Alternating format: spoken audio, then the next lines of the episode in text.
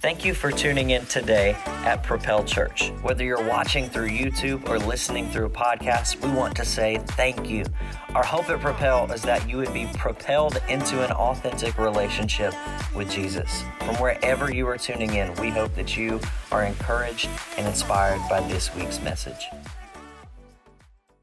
So, uh, man, this is Palm Sunday, and uh, we are at the day before, or the week before Easter Sunday. Palm Sunday is where we celebrate that the devil can catch these hands. No, I'm just kidding. Palm Sunday is actually where we celebrate that Jesus is coming in on a triumphant entry. He's coming in on a donkey. He is Hosanna in the highest. He is worthy to be praised. We celebrate that. And those same people who would wave palm branches at him one day, the next week would be carrying pitchforks to crucify him. And these are the, that's the way life works sometimes. But as we look at what's coming up next weekend, we've got Easter Sunday. And so wanted to just make sure you knew uh, we are throwing a party next Sunday because we serve a God who's not dead, but who's alive. And so Easter Sunday, April 17th at 9 a.m. and 1030. Uh, those are going to be our regular worship experience times. And we went ahead and gave you a note card today. Here's what you're going to be doing with that. At some point during today's message, I believe that God is going to lay somebody's name on your heart for you to invite somebody to sit with you next week at one of our Easter experiences. And so you're going to write those names down, and at the end of the message today, you're going to bring those forward. And our team's going to pray over those this week that God would give you the ability to have those conversations, to take those next steps, because we really see a ton of value in inviting people to church in this Easter season. They're way more likely to say yes to it. And that's kind of what this whole series has been about. It's been uh, this compelled series has been you and I going on a journey together where we understand that God's design and desire for our lives is to have an encounter with Him to experience life change and then for us to do something with the life change we've experienced. And so we've talked about how once we encounter Him, we leave behind that old life and we go to uh, walk in the new life and we tell other people about Jesus. We talked about what it looked like to be compelled to serve and use our gifts and what it looked like to leverage our finances. And as I was thinking about the week before Easter and what to teach you, I really felt like we needed to get ready and be compelled to invite people. And so, as we look at the text that we're going to be in, we're going to be in Luke chapter 14 this morning. But when I was thinking about it, Jesus is about to talk about a banquet table, and he talks about uh, these moments that happen around a dinner table. You anybody have a dinner table growing up? Or I call it a kitchen table. Doesn't matter where it's located, if it's in the kitchen or not, it's a kitchen table and uh, you'd sit and you'd have these great memories around it. Tables are pretty iconic in Scripture. One of the most uh, well known dinners is called the Last Supper. It's a moment where Jesus would break bread with the disciples, and they had the, this moment where, really, if you go and look in Scripture, you can see that we serve a God who knows people are going to betray him and deny him and still chooses to serve them anyways. Right. Those are some of the powerful moments that happen around tables. But maybe you had these funny moments moments growing up around your family table. You and your family would get together and you'd have dinner. I know for me, um, the, I grew up, I, I, had two brothers and a sister, and so these were moments where, you know, your brother would go for seconds and you'd just stab him with a fork. Nothing like, those are just how family dinners go sometimes. Or maybe, uh, maybe your family wasn't that crazy. Maybe you guys just, you know, you played Uno around the kitchen table. You had a good time. Some of us didn't have those moments with family, those gatherings around a table took place with friends. It took place when we would go to somebody's house and we would hang out and get to uh, experience this beautiful blessing of being invited into somebody's home. Because whenever you're invited into somebody's home, invited to somebody's table, it shows that you're important to them. You matter to them. There's relevance there. And Jesus is actually telling this entire parable in Luke 14 to make sure you and I understand, first and foremost, that all of us have been invited to God's table, that God desires a relationship with us, that He sees value in you even when you're broken and you're hurting. And so, in the beginning of Luke 14, we see that Jesus will heal a crippled man, and He does it on the Sabbath because all these religious leaders were sitting around talking and saying, We're not going to serve him or help him because this is our day off. And Jesus says, If you had a sick child, wouldn't you step in to help them even if it was your day off? And so he heals him on the Sabbath. And then Jesus is watching as the people in Luke 14 are going to sit at the table, and most of them are picking seats that are beyond their current capacity or their royalty status. And so Jesus teaches about what it looks like to be in his kingdom. And he says, don't just take the highest seat in the house because it's going to be pretty embarrassing when they have to come move you. Instead, you should take a lower seat and then when the host comes and he says, We have a greater place for you, you will be exalted above people. And he goes on to teach that those who humble themselves will be exalted. And then the last thing he does before we get into this text is he tells them, Don't just invite the people you like, don't just invite your friends and your family. Invite those who are broken and hurting because he's really trying to make sure they understand who Jesus came for. And after he talks about inviting those broken people, it says that, that when you invite those people, you'll experience the blessing of the resurrection. And then it says this in Luke chapter 14, verse 15. it says, Hearing this, a man sitting at the table with Jesus exclaimed, What a blessing it will be to attend a banquet in the kingdom of God. It's one of those blessings. He's, he's, he's so excited. He's so passionate about it. He's like, man, if, if this is what it's all about to bring in lost people and to help hurting people, what a blessing it's going to be one day to feast in the banquet of God. And what's happening in this moment is he is looking into the future and talking about a banquet that is not yet going to take place. He's talking about a banquet that he'll experience in heaven. It's going to be eternal, and all of that's great. But Jesus didn't come and die and save us so that our ticket could be punched into heaven and we could just wait it out. He came and saved us and set us free so that we could do good works that He prepared for us long ago, so that we could partner with God in making a difference in the world, not by saving people ourselves, but inviting them into a relationship with Him. And when Jesus tells a parable, normally it's to correct a false ideology. We're not waiting for a banquet in heaven. The banquet has already been prepared, and Jesus wants to make sure that these people are ready. So he goes into a story, and it says that then Jesus replied with this story that a man prepared a great feast, and he sent out many invitations.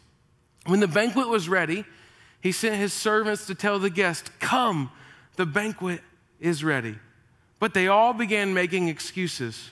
One said, Well, I just bought a field and I must inspect it. Please excuse me. Another said, I just bought five pairs of oxen and I want to try them out. Please excuse me. And another said, Well, I just got married, so I can't come. You know? when we look at the text and we see Jesus teaching Luke 14 on this banquet, one of the things is I think sometimes we don't talk about in church, we, we just teach you to invite people, we give you the resources, we give you the tools to do it. But you need to know that excuses are part of invitations. Anytime you're going to invite somebody to something, excuses are a part of invitations. Let's go to that next slide. As we look at the text and we see this man has prepared a great feast, he has done all the prep work, but then he sends these men to go out into the town to get people who are on the guest list. And when the, they go out and they begin to share with these people, the first thing that happens is they begin to make excuses. Now, the first guy's excuse, if we don't take into consideration the current real estate market, it doesn't make any sense, right? Because normally, when you buy a field, you'd inspect it before you buy it. Right now, you might not have that luxury. It just is what it is, you know? So he's going, hey, you know what? I, I just bought this field. I need to go check it out. And in those times, you're not buying a field sight unseen. It's, it's a pretty lame excuse. The second guy comes in and he says, hey, you know what? I bought five pairs of oxen and I need to go test them out. I need to go work. But you don't buy used oxen not knowing if they don't work already.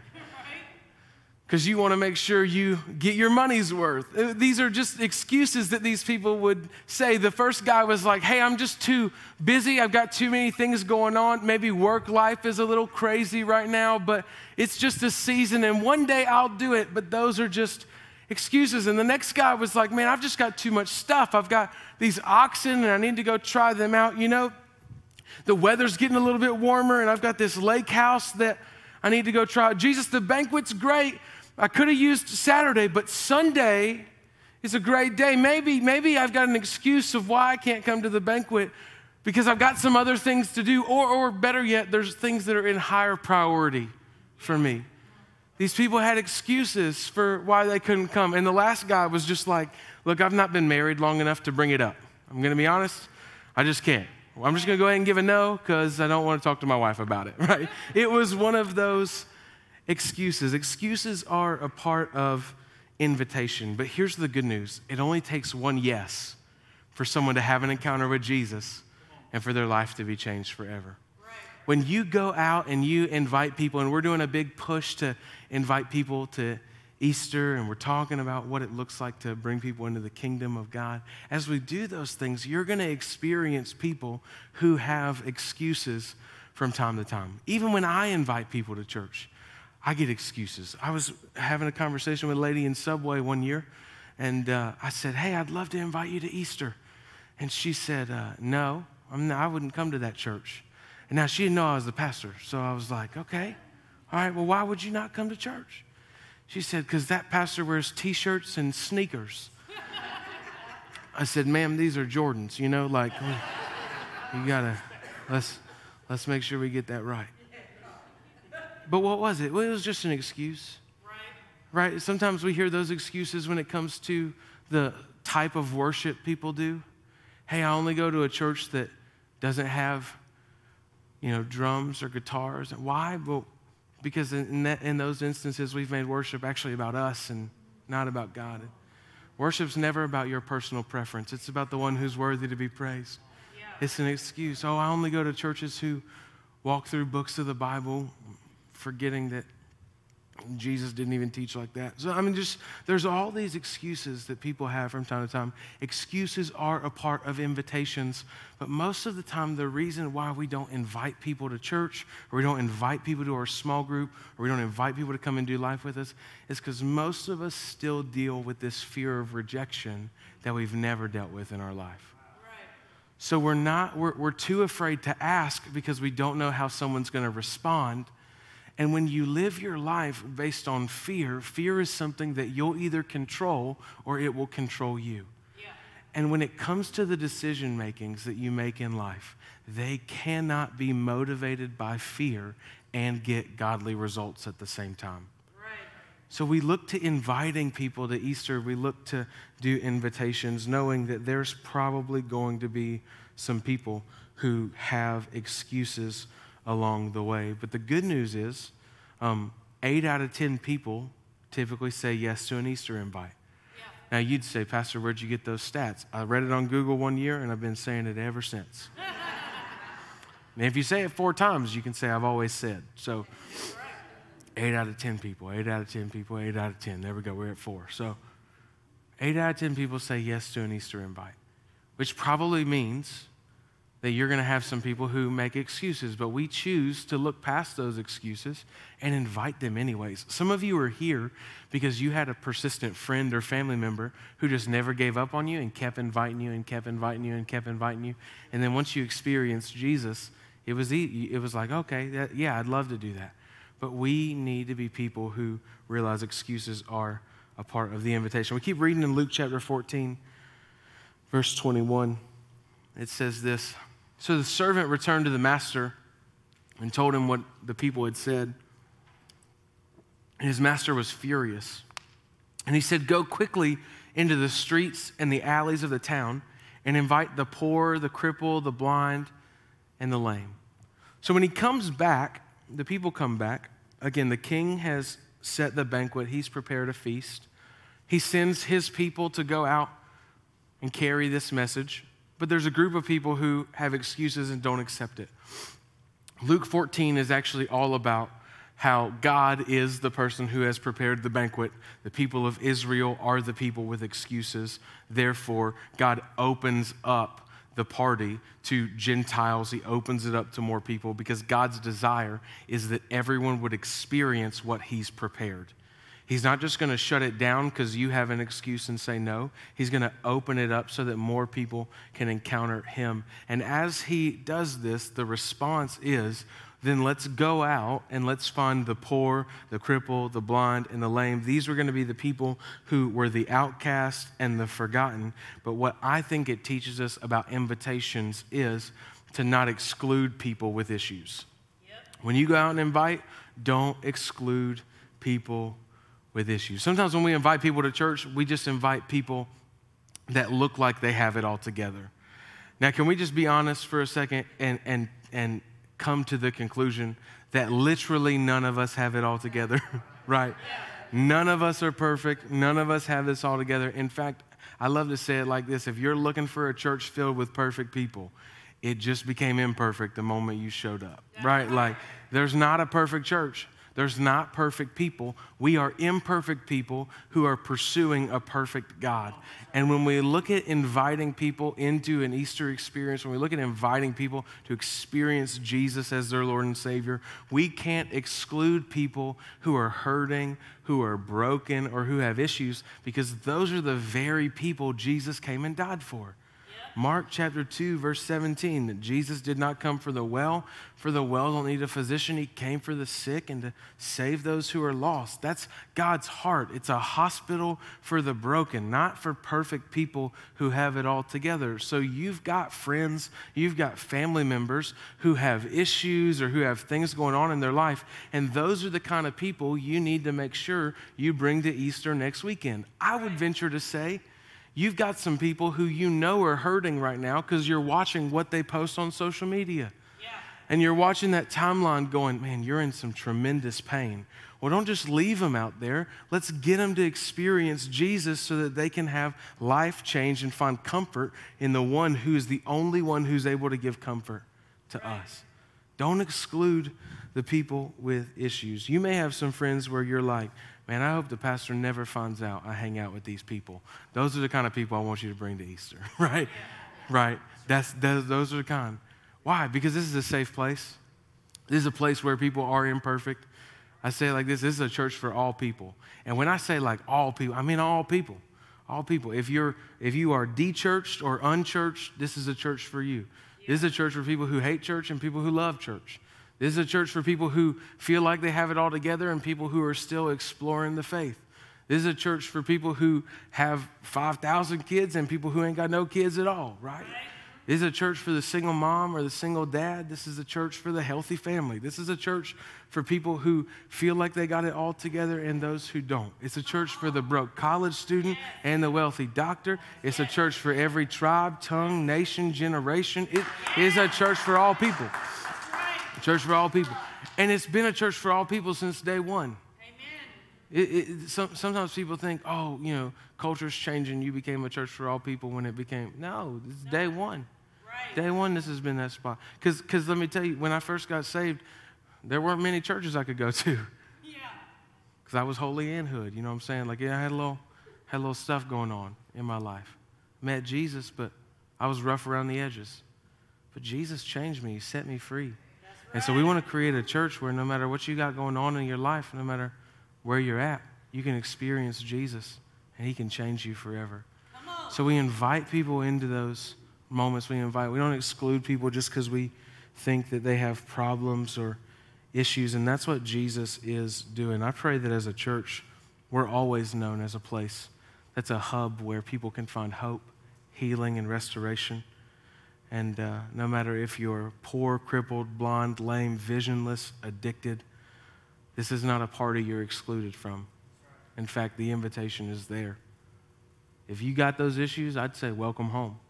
You're in the right place to encounter a real God who can change you from the inside out. So they go out, they encounter the crippled, the lame, the blind, all those people, and then they come back. And this is the third time they come back. Luke chapter 22, or chapter 14, verse 22, it says this After the servant had done this, he reported, There's still room for more. So his master said, Go out into country lanes and behind the hedges and compel anyone you find to come, so that the house will be full. When they come back for the third time, and anytime you see something happen in threes, it's of relevance, it's of importance, it really matters to God. Three is a big number. Jesus was dead for on the third day he rose, right? Three, Shadrach, Meshach, Abednego. You can find three all throughout Scripture. It's really important, has high significance. The third time he comes back, and they're about to be sent out for the third time. This time, when they come back, you would think that the king would be satisfied because these people go out on round one carrying the guest list that he gave them. And they didn't have much success, so then he sends them out to go find the lame and the crippled and the broken and the hurting. And they go and they do that. They, they do the work. But when they come back, he's going, go out again because there's still more room. There's still more room. And, and you'd wonder why, why can't the king just be satisfied? Like, why do we always need to be inviting people to the banquet? Why do we always need to be inviting people to church? Because the king's banquet has been prepared and he wants every single person to experience it. It's not that we're just preparing a banquet every over and over and over again. The table's been set. The king has done his job. Jesus has died in your place. And what he knows is that there are people in the world who are lost and hurting and broken that desperately need to experience what it's like to sit at the king's table, to be invited to a place where you never felt worthy or worth it, but he shows you that you are. This is the beauty of being invited to the table, and the king is never satisfied because there's until every seat in the house is is filled. If there's more room, God's not done.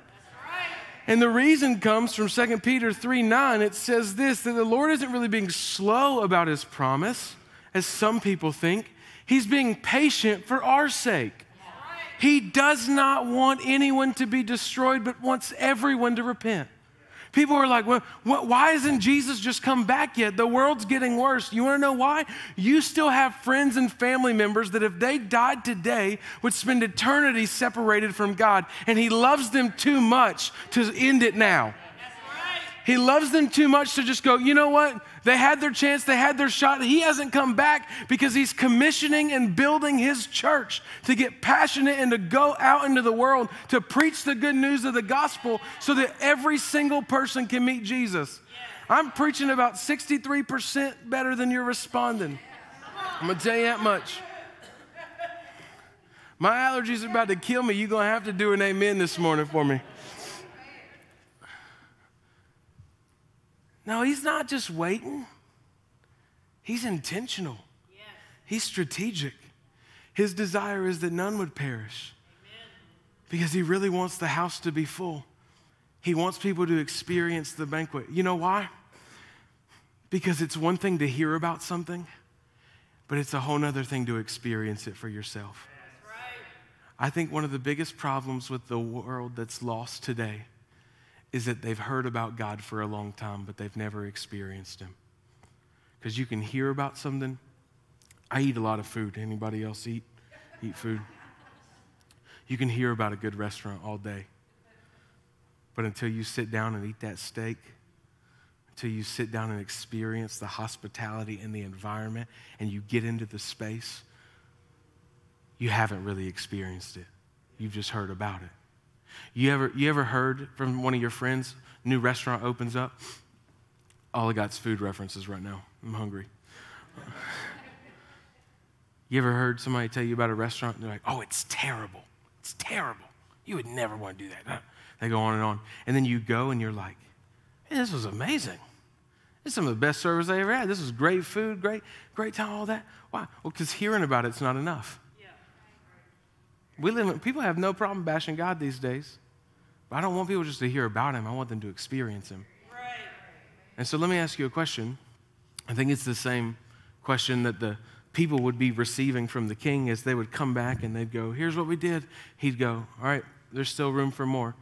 go back out, and they'd come back. I think probably after six or seven times, they would come into the house and they'd see how many people were at the party, and they would just, they quit going to the king and asking, because at some point, we grow up and we don't have to ask God questions He's already given us answers for. So let me ask you a question Is the house full? Is the house full? When we look at talking about a, a banquet, we look at talking about uh, Easter experiences, uh, humor me for just a moment. I want you to look around the room.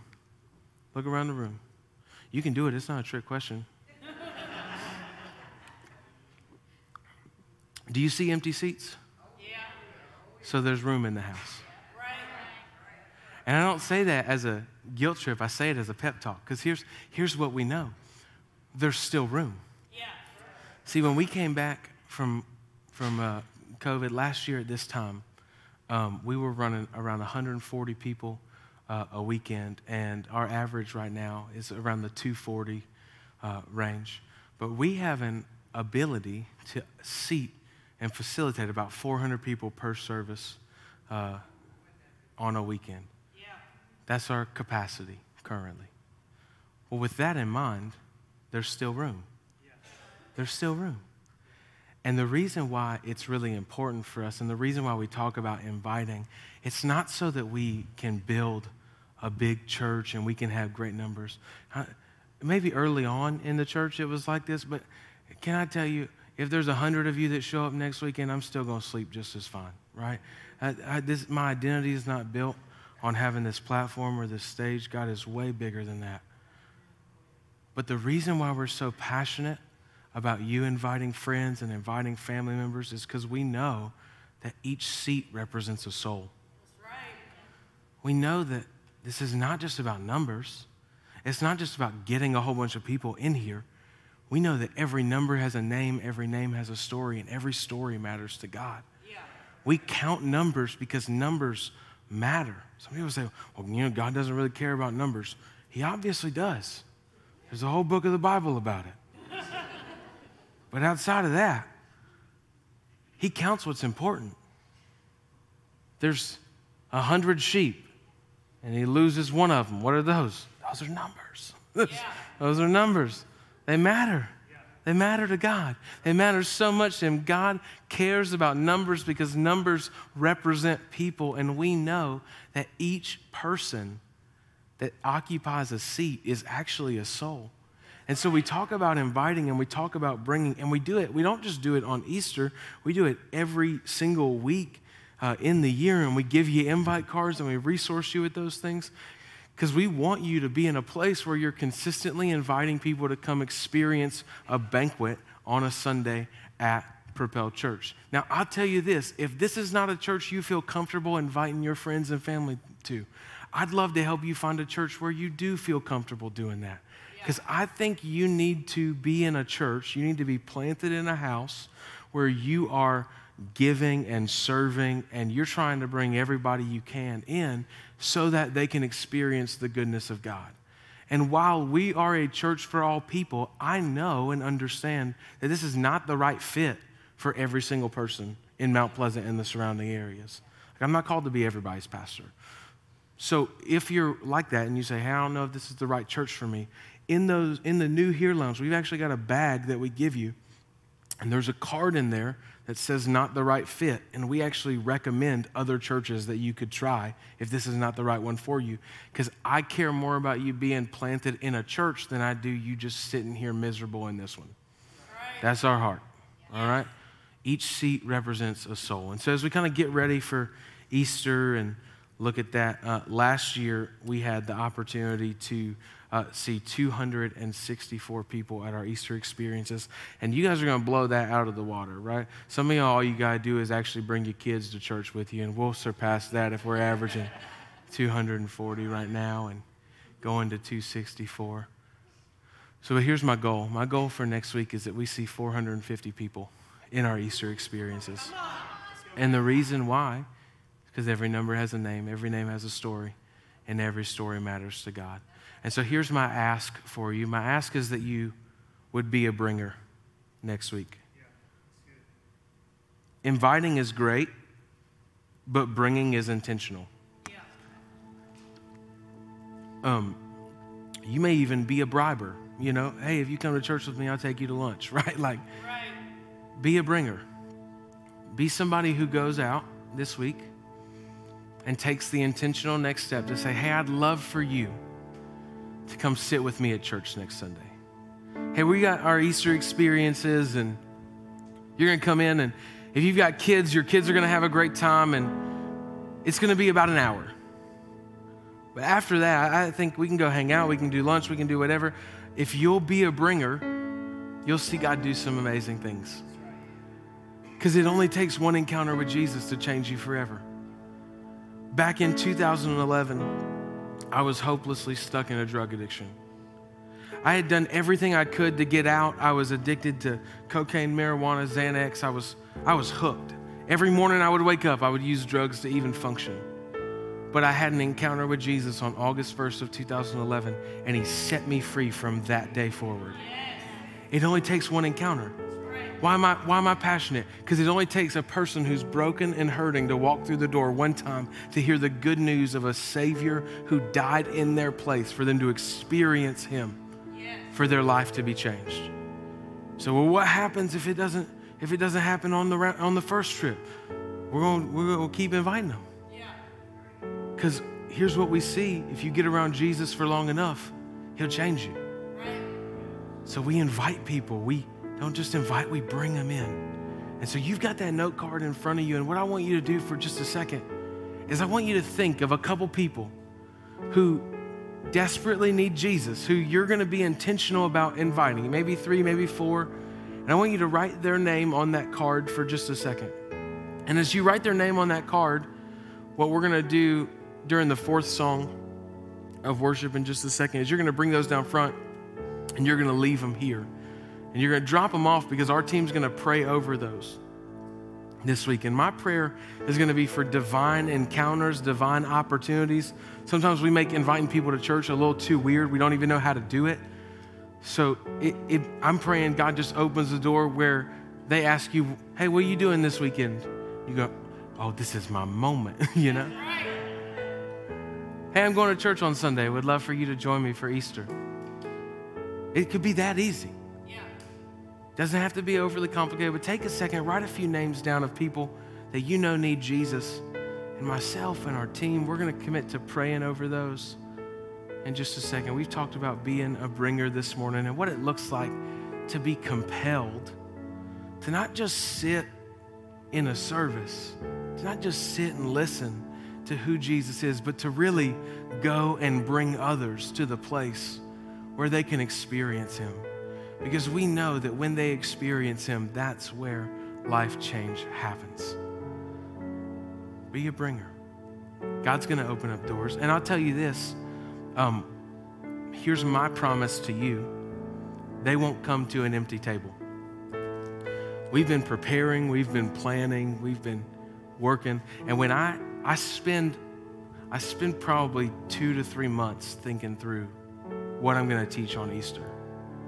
Because my goal is to create the clearest gospel presentation I possibly can. So that when your friends and family members come in here and maybe they're not church, maybe they've never been around church people, they don't have to feel like they have to have a dictionary of church words to be able to understand that there's a God who loves them and cares about them. We spend time, energy, and preparation making sure that the guests you bring are well taken care of. And that's my promise to you I'm going to do everything I can next week to present the gospel in a way that's clear and profound. And the good news is, it's not a new message. It's the message that God has been writing for years and years and years that He desperately wants a relationship with you, so He sent Jesus to die in your place. They're not going to come to an empty table and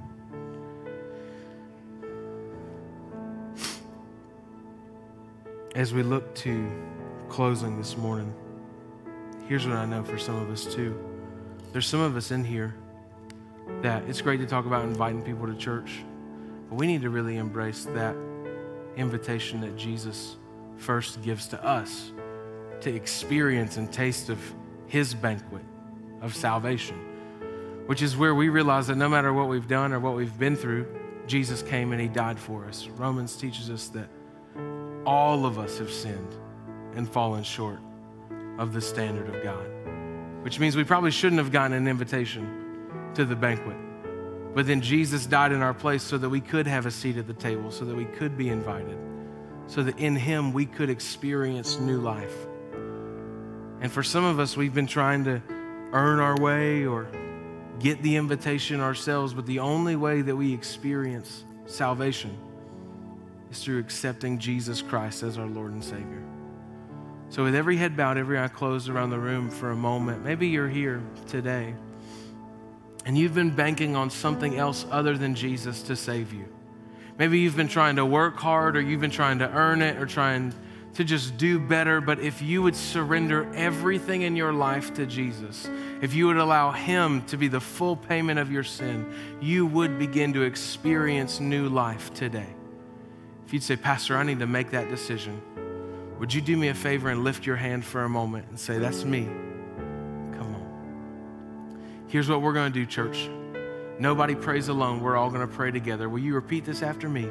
Dear Jesus, today I give you my life. I place my hope and trust in you.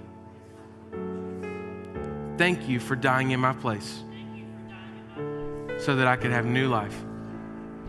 In Jesus' name, amen. Thank you for checking out this week's message.